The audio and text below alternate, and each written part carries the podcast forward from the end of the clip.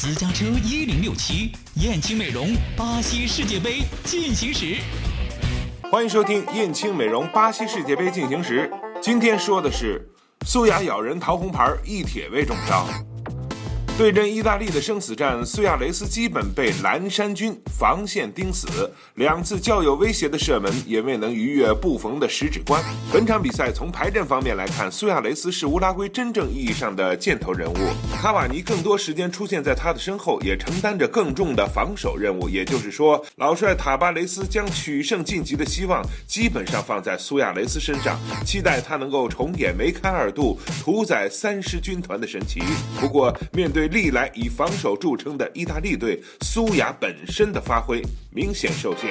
由于迟迟无法破门，心急火燎的苏亚雷斯居然再一次选择用牙齿来发泄心中的郁闷。他在禁区内跟意大利中卫基耶利尼抢位时，在背后用嘴凑向尤文中卫的肩头，而且头部有明显的下压动作。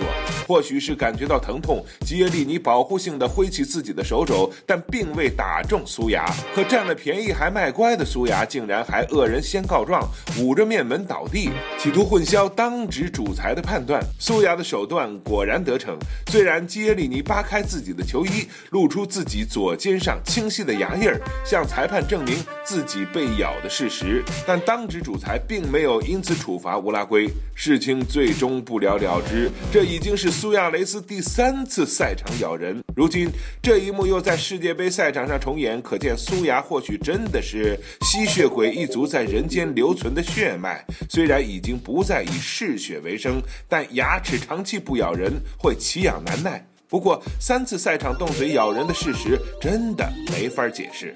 据外媒报道指出，一旦苏亚雷斯被确认为咬人犯规的话，他将面临漫长的停赛。按照国际足联的规定，苏亚雷斯最多可能受到二十四场或者是两年禁赛的最重处罚。今天的燕青美容巴西世界杯进行时就到这里，我们下期再见。燕青又装新店了！燕青美容引领淄博高端面部护理二十年，美丽三十万张脸，男人们看世界杯，女人们来燕青美容，三幺幺五三零零。